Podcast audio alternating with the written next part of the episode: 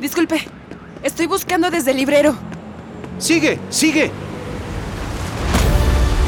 Capitán Nemo, el mundo no precisa de nuevos continentes, sino de hombres nuevos. Beneficio reprochado, ofensa hecha. Uno para todos y todos para uno.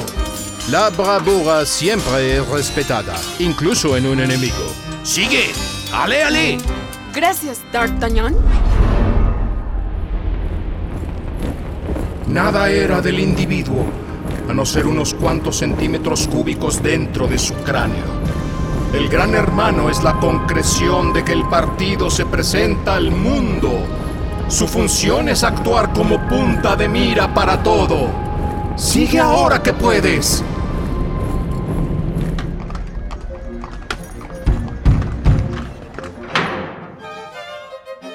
Divide tu día en partes y a cada una asígnale una tarea, sin dejar un cuarto de hora, diez minutos ni cinco siquiera sin algo que hacer. Cuando sea así, observarás que no necesitas compañía, conversación ni simpatía de nadie y lograrás vivir con la independencia que todo ser humano debe aspirar. Gracias, señorita Jane Eyre. Sigue leyendo, sigue escuchando. Esto es Desde el Librero, un podcast de Librerías Gandhi. Bienvenidos, queridos lectores.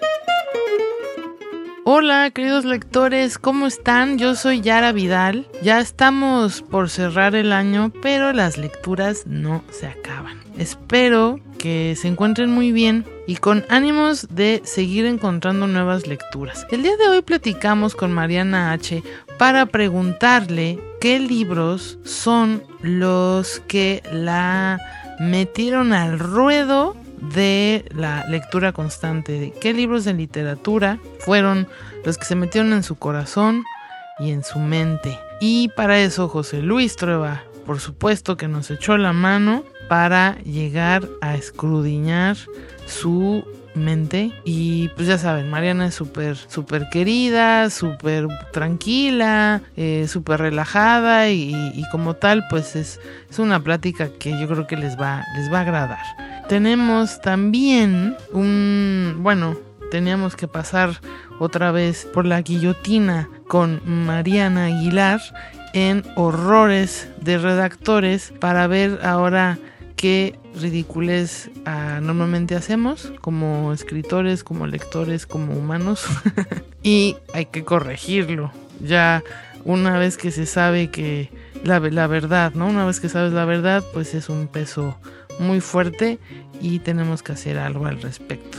Espero también que si se ven en el espejo no se sientan mal, hay que corregir ese error de redacción o de sintaxis o bueno, de la sorpresa que nos tiene Mariana a continuación.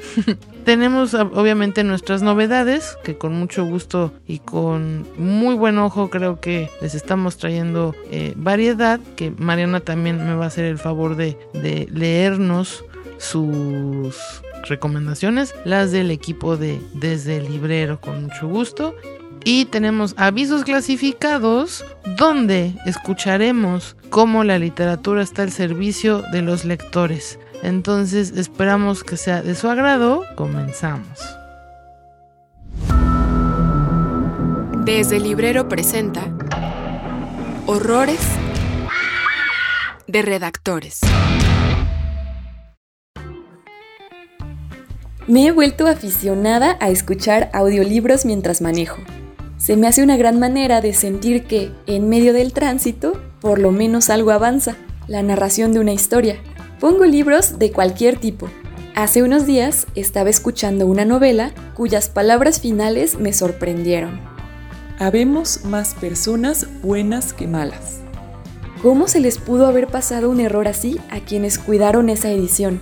Me pregunté porque antes de ser un audiolibro fue un libro impreso, y esa forma de conjugar el verbo haber, habemos, no existe en la norma culta. Ahora veremos por qué.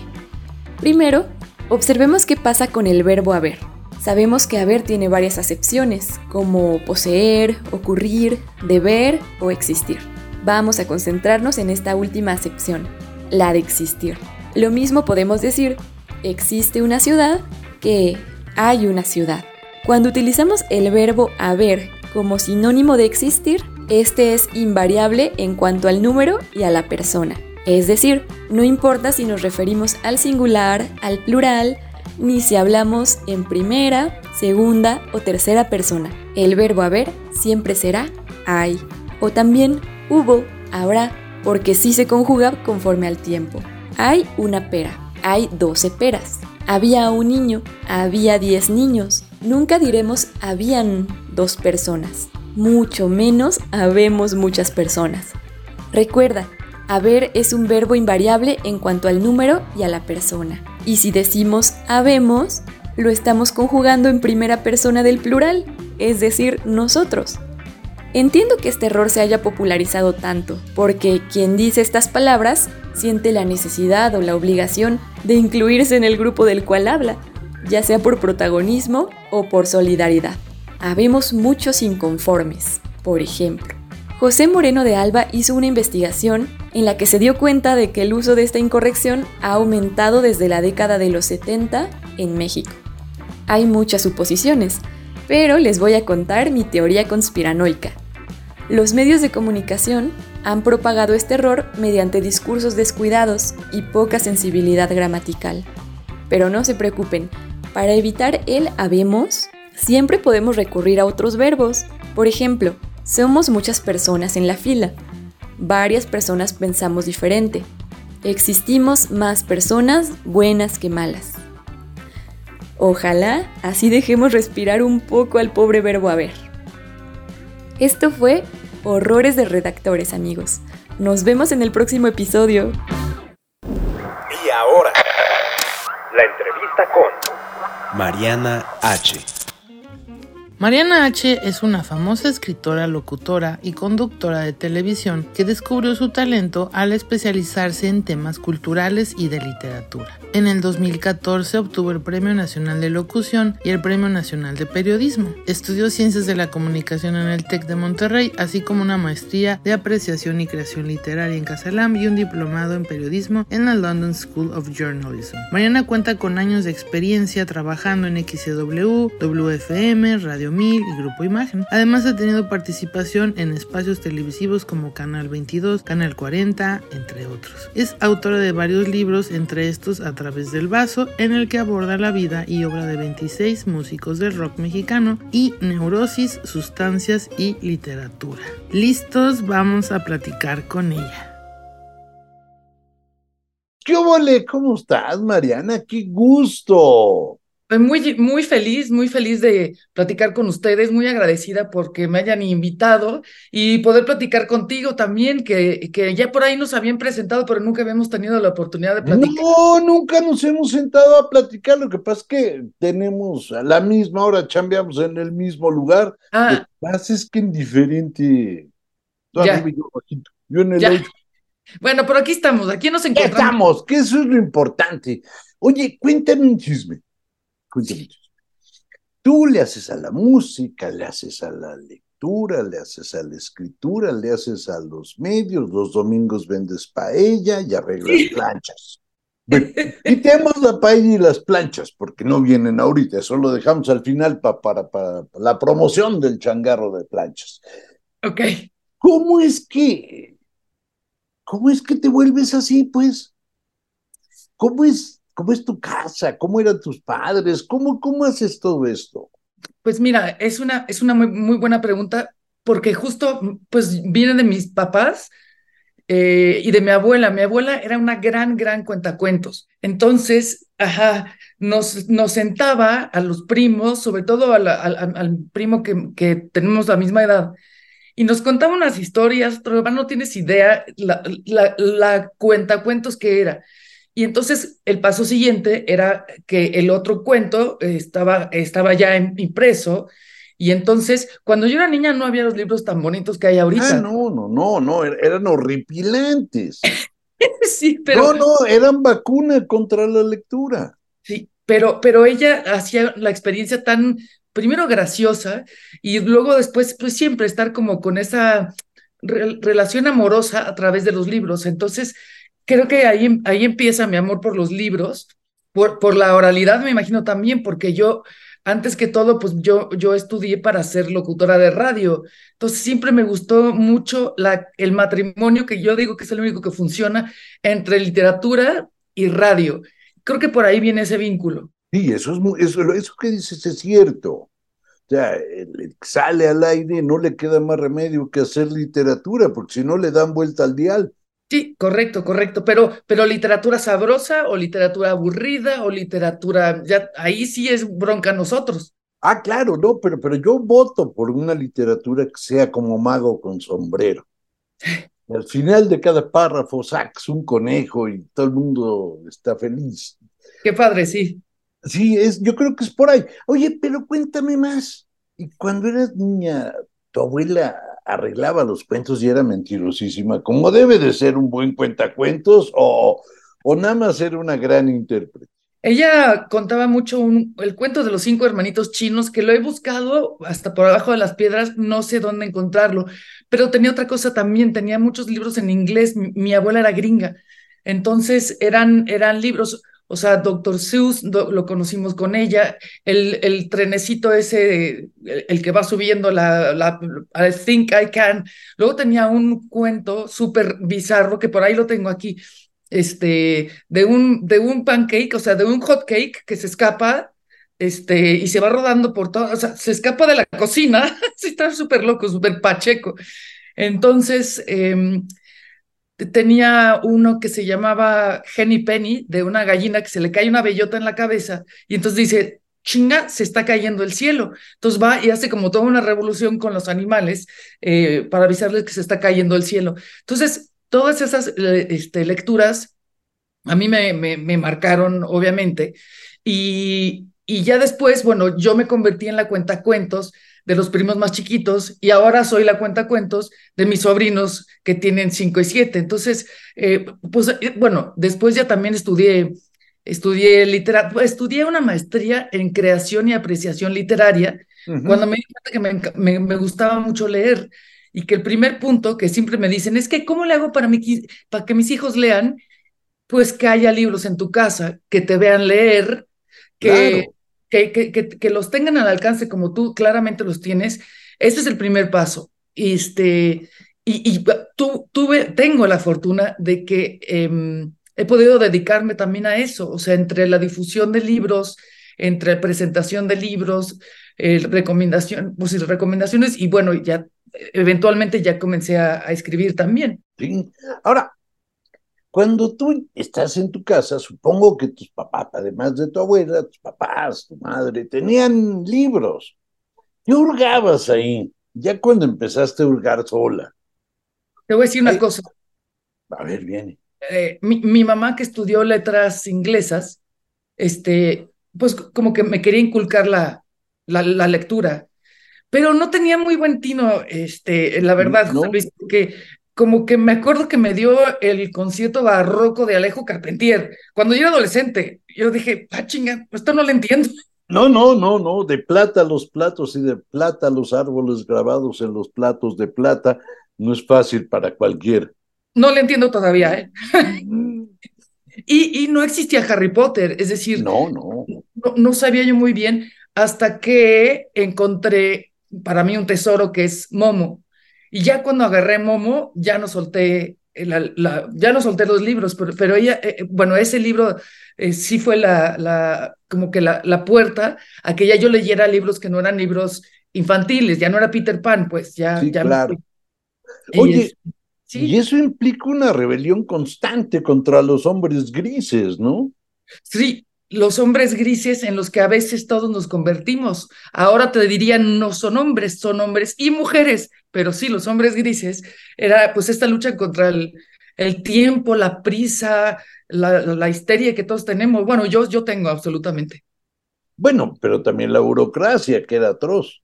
Sí, sí, sí, sí, sí, todo, todo, todo eso que también se les conoce como, como godines, ¿no? Un poco, pero no lo sé, sí. es una mezcla. Yo, yo siempre lo vi un poco como el el hacerse adulto, y yo que tengo el síndrome de Peter Pan, de no querer crecer, también por ahí me, la figura de los hombres grises me, me, me, me parece muy perturbadora, bueno, es. Ah. Va una pregunta indiscreta. Esto sigue es la pregunta indiscreta. Quiero que quede claro. Ya ves que, perdón que digo una idiotez, pero los niños tienden a crecer. Creo que sí, me han dicho. Digo, parece que es una, una cosa más o menos normal. Ajá. Y los niños van agarrando libros del librero a la altura. Sí, por ejemplo, los que están hasta allá arribota y tienen seis años, pues ni a balazo. Claro. O sea, no, no, no, no es falta de vocación lectora, es Claro. falta de estatura. Sí. Cuando tú llegabas, además de Momo, ¿qué agarrabas? Mira, mm, era, mis, mis papás eran muy, que me parecía aburridísimo, de enciclopedias, les encantaban las enciclopedias y los diccionarios, que otra cosa, que es otra cosa que ya no existe, o si existen no es, no es tan usual, ¿no? Ya, ya, No, ya no. todo lo que yo leí en la- está aquí en el teléfono.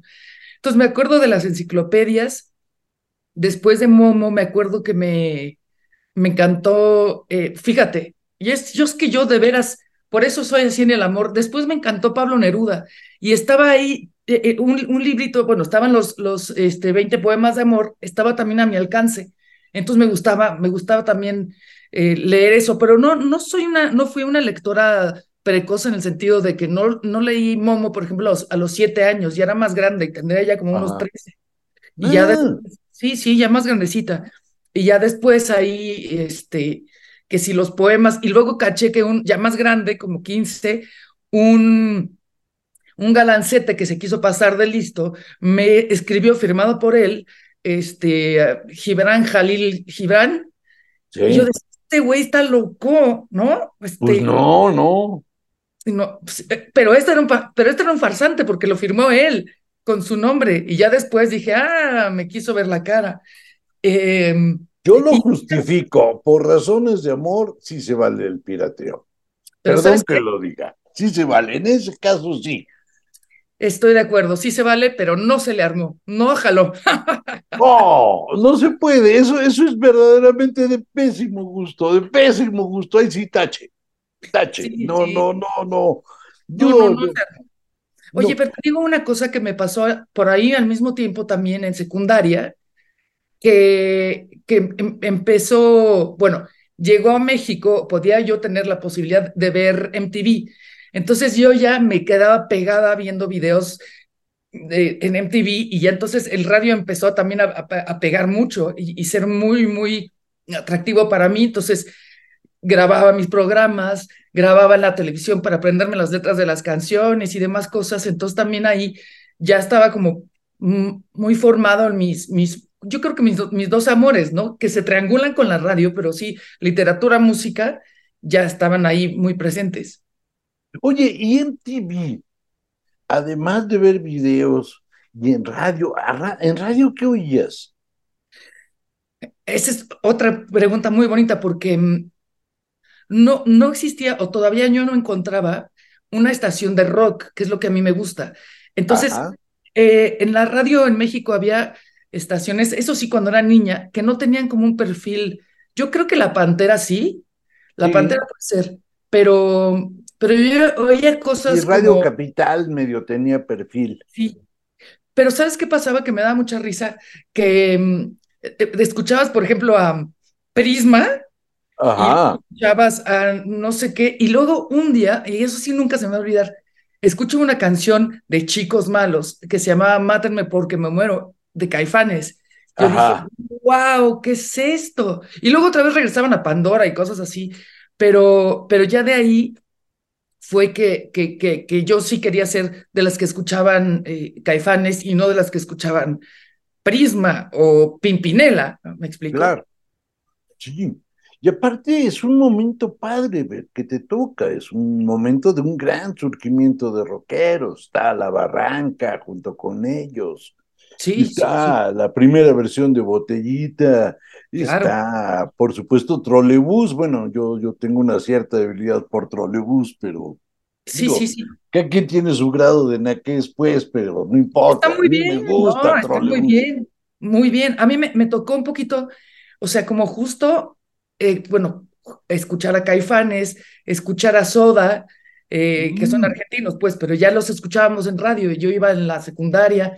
Em, estaba todavía, bueno, estaba ya la escena muy fuerte en Rocotitlán, que a mí no me, no me tocó, eh, ahora me siento joven, imagínate, no me tocó tanto, pero sí eran los lugares donde escuchabas música en vivo y esa generación yo la amo porque son los que picaron piedra durísimo para entrar a la radio, para tener un lugar donde tocar, para tener una, una ciudad para vivir la, música. Entonces, que si el Look, que si el Tutti Frutti, que si Rocotitlán, o lugares, por ejemplo, en satélite, eh, en donde se escuchaba música en vivo. Y por eso creo que esas, esas bandas todavía existen hoy, porque picaron piedra de tal modo que se hicieron fuertes, pues. Claro. Bueno, pues ya tenemos música, ya tenemos unos rockeros, ya tenemos a Momo. ¿Cómo llegas a estos libros que nos contabas, que eran así como los que te marcaban? Me refiero a los de abajo, a Rius, etcétera. ¿Cómo, cómo los vas descubriendo? ¿Cómo se te van metiendo? Ah, seguramente alguien te, te dio, te dio la información de Rius, ¿verdad? Por supuesto, yo tengo información privilegiada. Es más, tú pregúntame alguna información privilegiada, hasta del Mossad. Y bueno, te lo voy a decir, a mi papá no le va a gustar esta respuesta, pero la voy a decir. Mi papá, en la típica revistera del baño, tenía un montón de libros de Rius. Entonces yo llegaba y decía, pues, ¿qué dices cuando estás niño? Muñequitos. Pues, claro. muñequitos y, y, me encantaba, no le entendía mucho, pero un día, esto se lo conté, mira qué suerte tengo, se lo pude contar a Rius esto hace muchos años, cuando lo entrevisté, eh, le, le, dije, este, maestro, ¿sabe cuál era mi apodo de niña? ¿Cuál? Calzón sin. Y el maestro así como, ¿cómo es posible? Pues yo tenía un camisón, es típico camisón de niña, ¿no? entonces me ponía así como en cuclillas, pues, y me, y me tapaba con el camisón y así me, sentaba yo a ver la tele. Y entonces mi papá llegaba y me decía, órale, pareces calzón sin. Y yo pues como que no entendía por qué me dice si me ven los calzones o qué, no entiendo. Y luego ya viendo a los, a los, los monos de Rius, dije, ah, soy, esta soy yo. Y ese fue mi primer acercamiento, digamos, a los personajes de, de Rius, ya teniendo un vínculo, ¿no? Como con el mismo calzón. Y se lo llegué a contar alguna vez al maestro y bueno, qué fortuna poder conocerlo. Sí, y a partir de ahí están los de abajo y otras cosas. ¿Cómo, cómo van entrando? ¿Cómo los vas leyendo? ¿Qué vas sintiendo con ellos? Luego, me acuerdo que me, como te digo que tenía, este, no, no, formación, pero sí un poco el, el privilegio de poder leer en inglés. Entonces empecé a leer Hemingway, Steinbeck me gustó muchísimo. No sé, ahorita no sé por qué me, me habrá pegado tanto, pero, pero me acuerdo que Steinbeck es, es un autor que a mí me, me pegó mucho también muy joven. Eh, Hemingway, y, luego también, esto lo, lo, he dicho mucho en entrevistas, pero también llegó a mí uno de mis libros más entrañables, que es eh, El guardián entre el centeno, de Catcher in the Rye. Y ahí dije, aquí, de aquí soy, porque a mí Holden Caulfield es un personaje que me fascina. Amo su, su tristeza, su depresión, eh, su tono, su sarcasmo. A mí ese, ese libro me, me rayó, pero ya un poco después ya, ya, ya me volví, ¿qué, qué, qué serán otros, otros autores? Eh, que me empezaron a, a gustar mucho. Los de abajo, como dices, qué curioso, porque fue el primer libro que me hizo llorar, Los de abajo de Mariano Azuela. Me lo dieron en la secundaria y puta, cuando se empiezan a matar todos y matan, esto spoiler, ¿eh? Pero pues, matan a... Y que me pongo a chillar, me pegó, y mira que no, no soy, digo, ni, ni, ni estudiaba historia ni nada, pero sí me pegó mucho. Y yo supongo que tenía una relación con la novela la Revolución por mi abuelo, que su papá había sido general. Entonces, eh, pues yo creo que por ahí algún vínculo, alguna, algún gen mío se quedó atrapado en la revolución. Entonces, este, creo que sí, fue por ahí que, que, entré un poco a la novela La Revolución. Y te digo que ya después, pero eso ya te estoy hablando de 20 años, estudié en, en la maestría en creación y apreciación literaria en Casalam, eso era, si mal no recuerdo. Exactamente, y tuve maestros extraordinarios, pero mi, mi máster, así, mi máster, máster, que es mi padrino, así le digo de cariño, es Eduardo Casar. Que bueno, no me nos- digas, es mi super cuate. Tenemos una serie de ideas extrañas y fuimos vecinos y leíamos Rayuela en la, en la azotea. Es que sí, es que él es muy fan de Rayuela, también su, su Sí, del no, pues sí. Leíamos Claro. en la azotea a Rayuela y la comentábamos con una barda de por medio. Guau, no, no, Casares, qué, qué maestro es, qué, cómo, comunica la, o sea, la lectura, la escritura, la poesía. Yo, yo le, le debo muchísimo a mi, a mi queridísimo Eduardo Casar. Es, es- es un tipazo, es un... Luego yo fui editor, te cuento un chisme.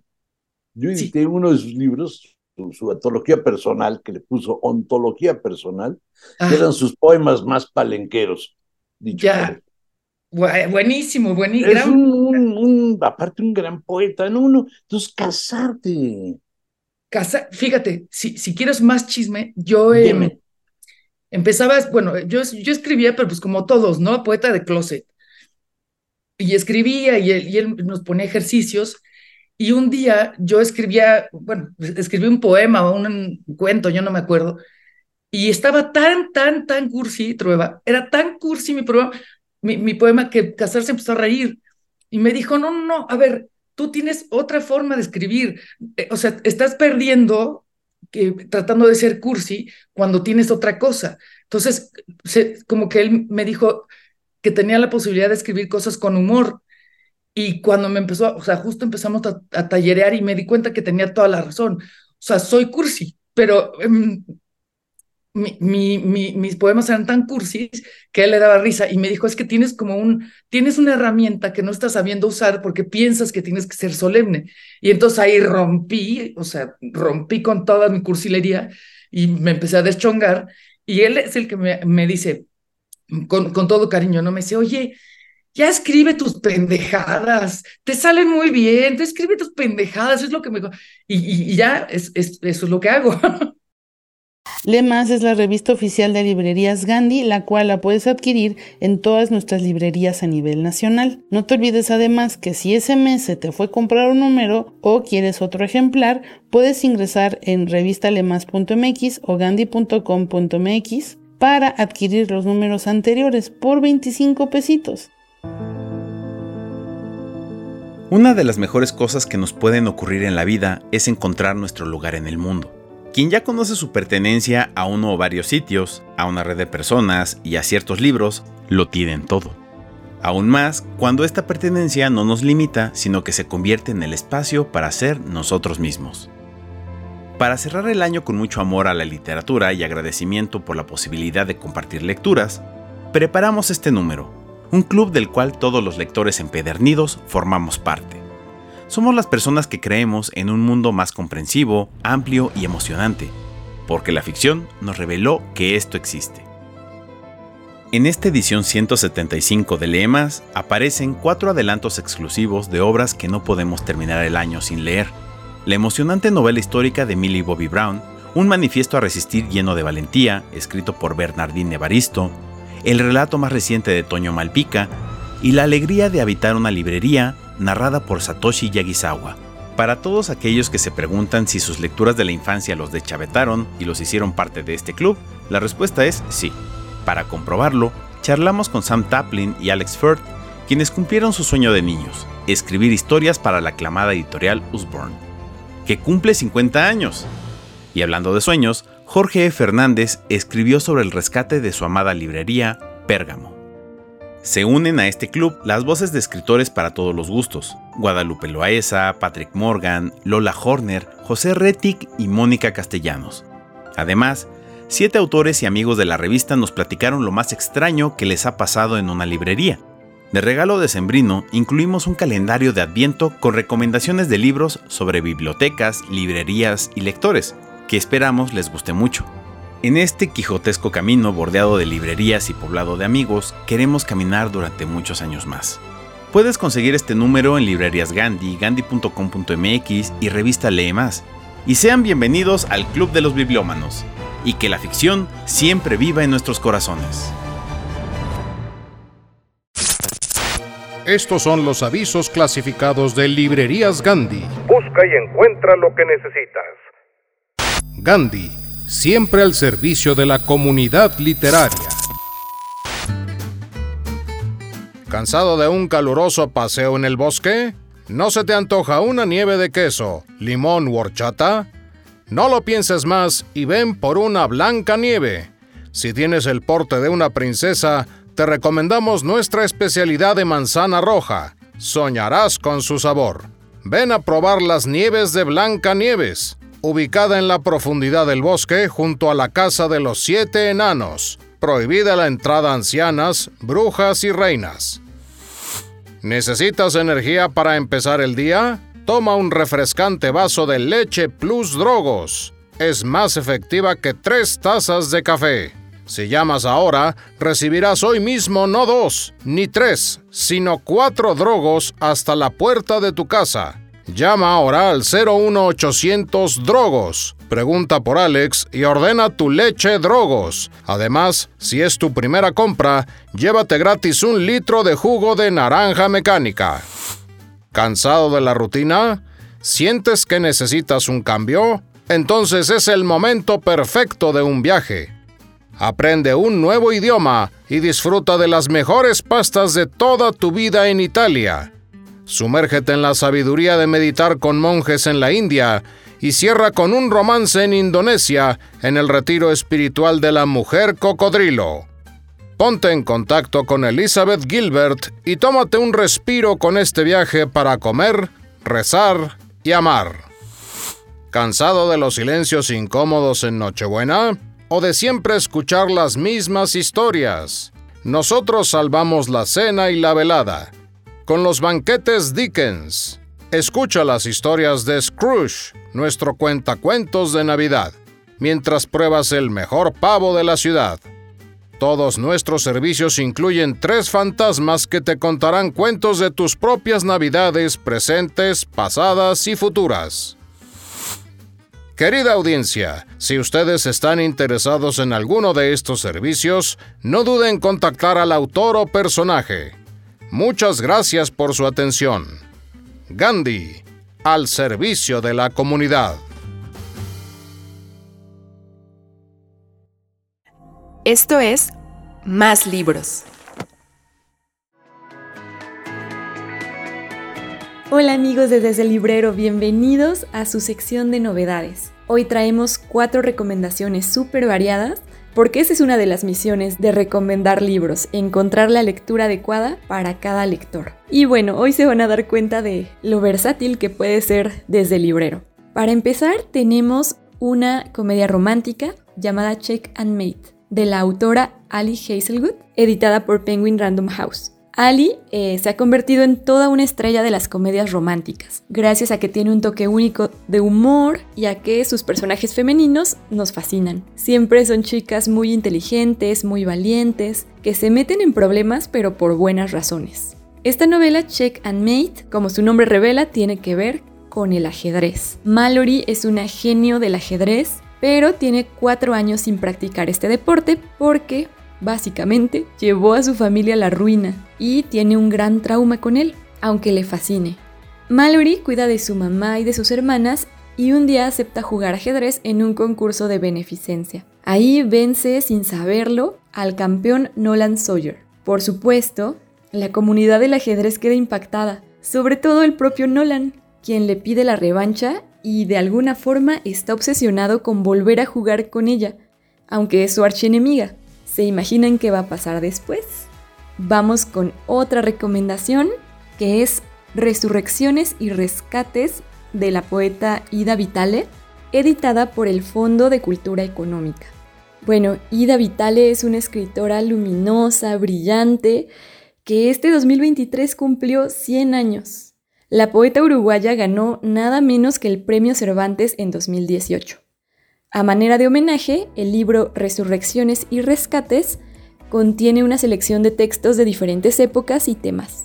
Encontramos pequeños ensayos muy sorprendentes, reflexiones, colaboraciones con diarios, comentarios y opiniones acerca de la literatura y la vida. Se trata de una oportunidad inigualable de explorar la mente y el corazón de Ida Vitale mediante unos apuntes de lo más variados. Sin duda se trata de un gran libro si te interesa la crítica literaria. El siguiente título es Trilogía de John Fosse. Eh, está editado por Deconatus y Seix Barral, que coeditaron las obras de John Fosse ahora que ganó el premio Nobel. Bueno, estamos seguros de que esta novela es la más leída del premio Nobel más reciente. Trilogía está dividida en tres partes y cuenta la historia de Asle y Alida, una pareja de adolescentes de 17 años que están condenados a sobrevivir en una sociedad hostil porque van a tener un hijo. Todas sus pertenencias consisten en un violín y un poco de ropa.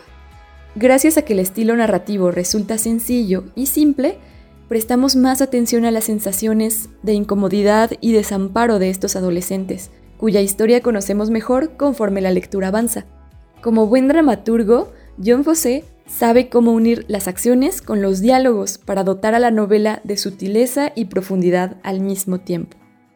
Y nuestra última novedad del día de hoy es El poder de ser valiosos, de Arnold Schwarzenegger. Esta está editada por Ediciones Urano. Bueno, además de actor, político y físico-culturista, Arnold Schwarzenegger ha incursionado en la escritura de varios libros, pero este, El poder de ser valiosos, es el primero en el cual revela un consejo que le dio su padre, que debía ser una persona valiosa y útil para los demás. Una lección cada vez menos común en un contexto hiperindividualista como en el que vivimos. En este libro el autor hace hincapié en lo absurdo de tratar de saltarnos los procesos necesarios para obtener un logro o cumplir una meta. Lejos de algunas vertientes menos realistas de los objetivos, Schwarzenegger confía en que lo único que podemos hacer diferente con las condiciones que cada uno tiene es esforzarnos. Y bueno, estas fueron las cuatro recomendaciones de hoy y pues síguenos para que también la lectura continúe.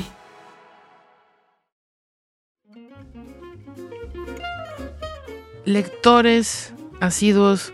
Espero que haya sido de su agrado este programa.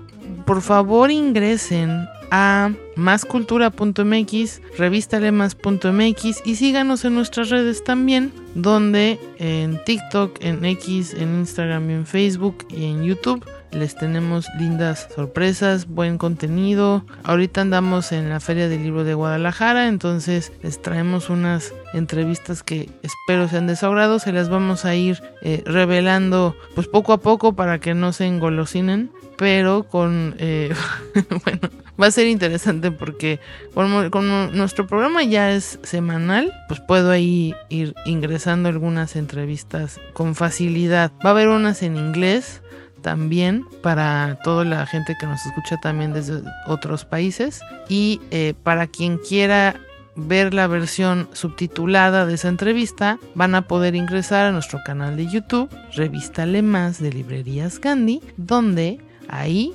eh, bueno, pues pueden seguir también la misma entrevista. Lo importante es que todos podamos consumir el contenido que hacemos con mucho cariño cada semana, cada quincena, cada mes, de diferente forma, en las diferentes plataformas, la que más le acomode a usted. Compren porfa nuestra revista, eh, ya la pueden encontrar en el área de cajas, eh, la edición de diciembre y ya está en línea también. Gracias por escucharnos. Nos oímos la siguiente semana. Un beso.